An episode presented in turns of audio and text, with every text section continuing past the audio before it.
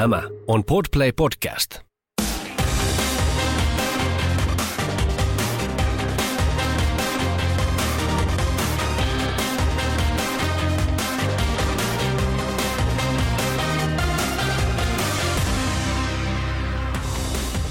Heippa taas.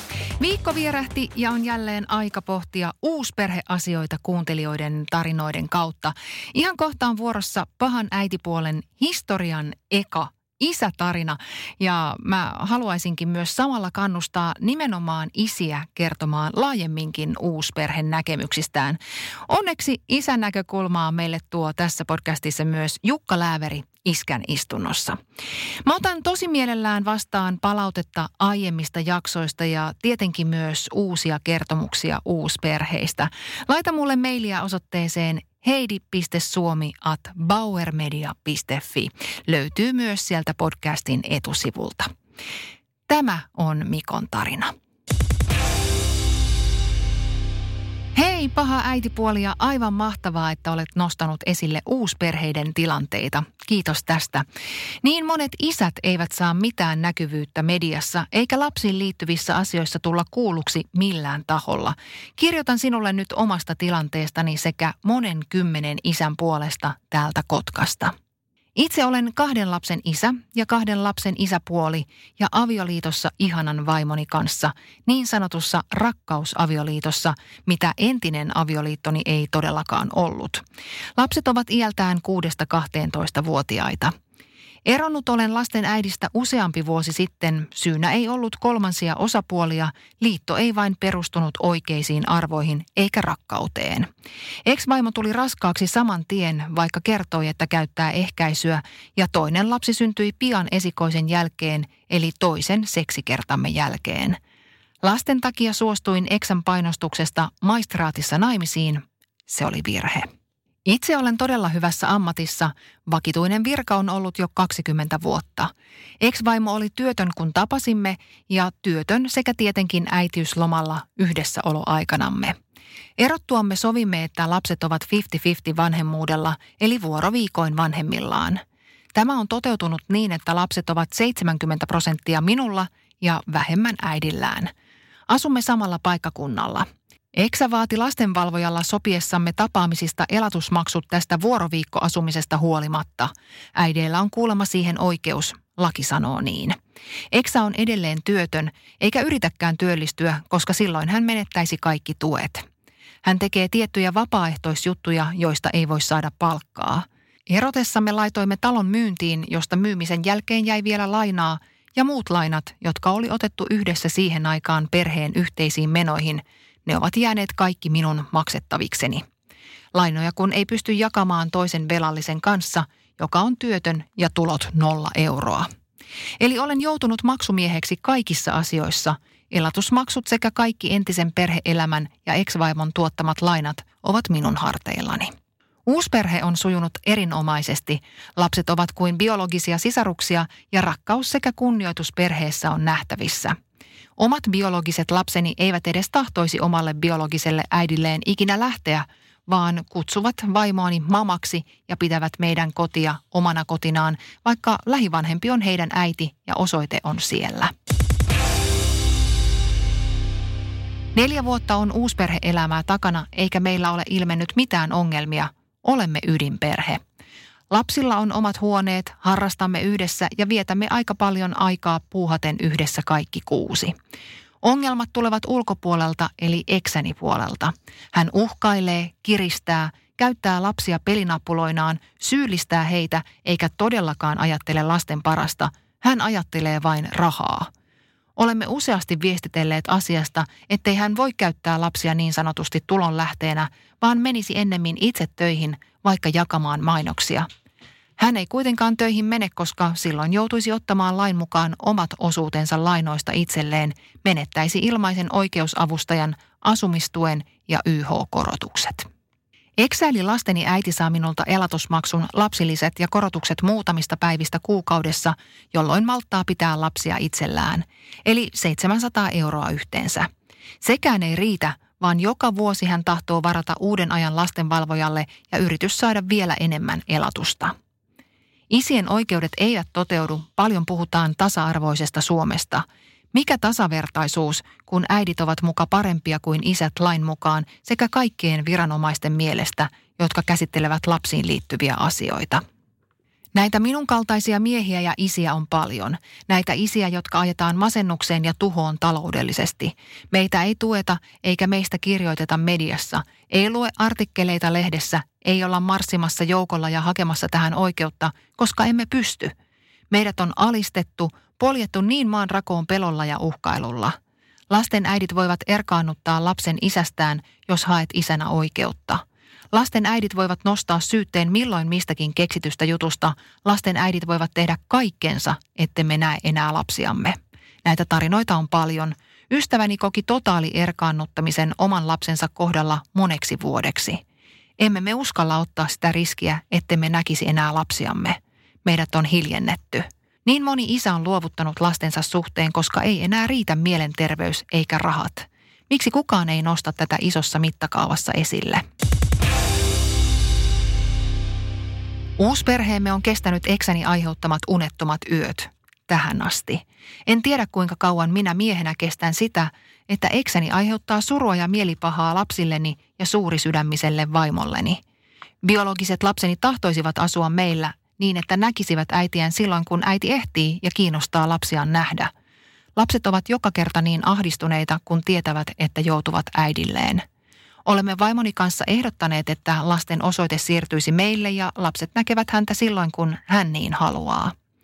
Tästä tulee joka kerta kieltävä vastaus ja uhkaus lastenvalvojalle menosta. Tähän ei suostu, koska elatusmaksut. Käsittämätöntä toimintaa äidiltä lasten kustannuksella, eikä mitään tahoa kiinnosta, koska äitititteli. Isänä ja isäpuolena oleminen on ihan samanlaista. Lapset ovat samanarvoisia ja kaikki yhtä rakkaita minulle ja meille – olen onnekas, kun olen saanut perheen, jossa on arvostusta ja rakkautta. Vaimoni lasten isän kanssa olemme tosi hyvissä väleissä, niin kuin vaimonikin on. Lasten asioista sopiminen on joustavaa ja tapahtuu aina lasten hyvinvointia ajatellen ja vanhemmuutta tukien. Näin olisin toivonut olleen myös oman eksäni kohdalla. Ihan noin sitä vaimoni kohdalla, että lasten isää hän ei ikinä riistäisi tai käyttäisi taloudellisesti hyväkseen, vaan on aina sanonut, että hän on lasteni isä – Miksi ikinä tahtoisin lasteni isälle jotain pahaa? Minun ekseni päätavoite kun on vain tuhota minut sekä lapset siinä samalla. Tätä kirjoitusta voisi jatkaa loputtomiin. Niin paljon ekseni on tehnyt vahinkoa. Uusperheeni on kuitenkin niin vankalla pohjalla, ettei sitä kukaan pysty tuhoamaan. Itkua ja puhumista on mahtunut näihin vuosiin, ja niillä on selvitty monesta eksän tuhoamisyrityksestä. Iskän istunto. Tervehdys Jukka taas kerran. No terve. Hei, nyt olisi käsittelyssä isän tarina. Pystyykö sä isänä samastumaan Mikon tarinaan tai saiko kiinni hänen ihan selkeästi mun mielestä siitä tarinasta puskevasta tuskasta? No tota, tavallaan en ja tavallaan joo. Hmm. Että itse koen, että, että mä oon niin kuin isänä kohdeltu hyvin ja, ja on pääpiirteittäin vaan niin kuin hyviä kokemuksia – miten viranomaistasoltakin ollaan kohdeltu, mutta siis kyllähän toi tarina on muuten tuttu ja niin kuin ystäväpiirissäkin on tarinoita, mihin, mitkä liippaa tota, että, niin. että kokee, että, että isänä sua ei kuunnella ja viranomaiset ei, ei sua niin kuin tavallaan kohtelee sua toissijaisena vanhempana. Ja raha näytteli tässä tarinassa isoa roolia. Millaisiin konflikteihin sä oot mahdollisesti uusperhearjessa törmännyt raha-asioissa aikuisten välillä? No se, se on vaikeaa se raha kyllä. no että, kerro, kerro, ko- kaikki likaiset y- yksityiskohdat. Koen, että, että meilläkään nyt ei, no on, on siitä riidelty. Varsinkin meillä on varmaan eri puraa jo ihan silloin, kun oltiin yhdessäkin siitä, mm. on taisteltu, että kuinka paljon vaatetta on sopiva määrä lapselle ja, ja mistä sitä kuuluu hankkia. Ja kyllä näistä asioista on väännetty niin kuin mm. tosi pitkään. Ainakin tällä hetkellä ehkä enemmän siihen, että molemmat ostaa vähän niin kuin omasta puolestaan ne vaatteet, mitkä näkee parhaaksi ja sitten toivotaan, että ne suurin piirtein on sitten synkassa toisten kanssa, mutta se pysyykö, on vaikea.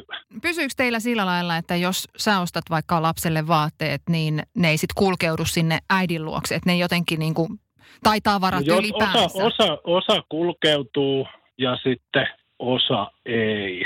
Et Mm, kun on mut jotain harrastusvälineitäkin hetkellä- esimerkiksi, niin, jotka niin kuin no ihan just- tarvitaan molemmissa just se. paikoissa. Ja meillä on, tällä hetkellä meillä on sellainen lista tuollaisista äh, selkeistä harrastusmaksuista ja tollaisista, Mm. mitkä listataan, joita sitten pyritään niin kuin tasoittaa sen mukaan, että mitä niitä tulee ja kumpi maksaa, että ne pysyisi niin kuin synkassa.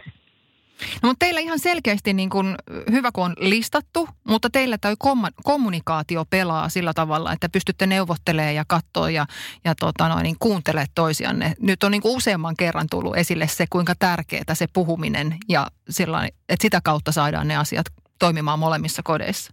Joo, ja kyllä varmasti meilläkin omat ongelmamme sen suhteen on, että nyt mä saatan kuulostaa niin hirveän. Niin, ja kellä sitä rahaa nyt esimerkiksi yhtään liikaa koskaan olisi, että tottahan siitä nyt sitä joutuu venyttämään, oli sitten kyseessä uusperhe tai ihan ydinperhe. Kyllä, kyllä. Se on just näin, ja että tota, tulee yksi, yksi, että se oli nyt ihan vaan vitsi, mutta yksi tarina, missä Mm. mm. ollaan ää, aika, tästä on kanssa aikaa, että olikohan nuorimmalle, kun hankittiin kerhotossuja ja sitten mä ihmettelin sitä, että miten voi yhdet kerhotossut maksaa 20 euroa, että on ihan käsittämätöntä ja sitten ex-vaimo pääsi kuittaamaan, että niin paljonkohan sulla meni baariin viime viikonloppuna. Se on niin vaikka ole siinäkin- mitenkään vertailtavissa, mutta sanopahan vaan. Kyllä, kyllä. Että, että kyllä siinä, siinäkin ollaan sitten. Yritäpä sitten sen jälkeen Niin. perustella mitään. Että. No joo, no mutta ihan hyvä kuitti. Hei, miten teillä ylipäänsä puhutaan rahasta perheen sisällä? Onko siitä sun mielestä helppoa puhua ja sopia? Oh, se onkin hyvä kysymys. Tota, no ei siitä aina ole helppo sopia, varsinkin jos on tiukkaa, niin ainakin itselle on vaikeet välillä sanoa, että nyt tähän ei ole varaa. Niin. Varsinkin jos se tulee vielä niin kuin, no, no lapselle ehkä siinä mielessä ei haluaisi niitä rahahuolia kyllä kaataa, mutta kyllä sitten voi aina niin kuin verrata, että jotain mitä pyydetään, että kuin hyödyllinen se on ja että kuinka paljon se maksaa, että onko tähän nyt mahdollista. Ja nyt mitä vanhemmaksi lapset tullut, niin täällä meidän uusioperheessä ollaan pyritty tota viikkorahaa vähän antaa, että tavallaan se oman rahan Mm. hallinta kasvaisi. Ja siinäkin huomaa lapsilla on paljon sitten eroa, että toinen tuhlaa saman tien ja toinen sitten säästää pitkään ja ehkä sitten ostaa jotain niin kuin kalliimpaa, kun on saattanut pidemmän aikaa säästää johonkin. Että. Joo, ja sitten on vielä sellaisia tapauksia, jotka pistää kaiken säästöön ja niille ei ole mitään käsitystä, että mihin ne säästää. Niin, kyllä, tapauksia. kyllä. Sille, että säästää vaan ihan säästämisen takia. Mikä on mun mielestä kunnioitettavaa siinä mielessä, että ö, kerron sitten, kun tiedän, mihin säästän. Kyllä. Mäkin aina yritän tota, mutta sitten tulee aina jotain, Joo, mihin se pitää menee. Ja sitten taas aloitetaan.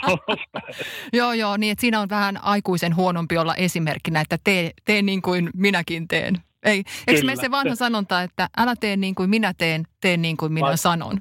Nimenomaan. Tätä mä oon pyrkinyt hyvin usein käyttämään. Hyvä. Hei, tässä taas kaikki tällä erää. Kiitti Jukka ja palataan asiaan taas ensi kerralla. Tehdään näin.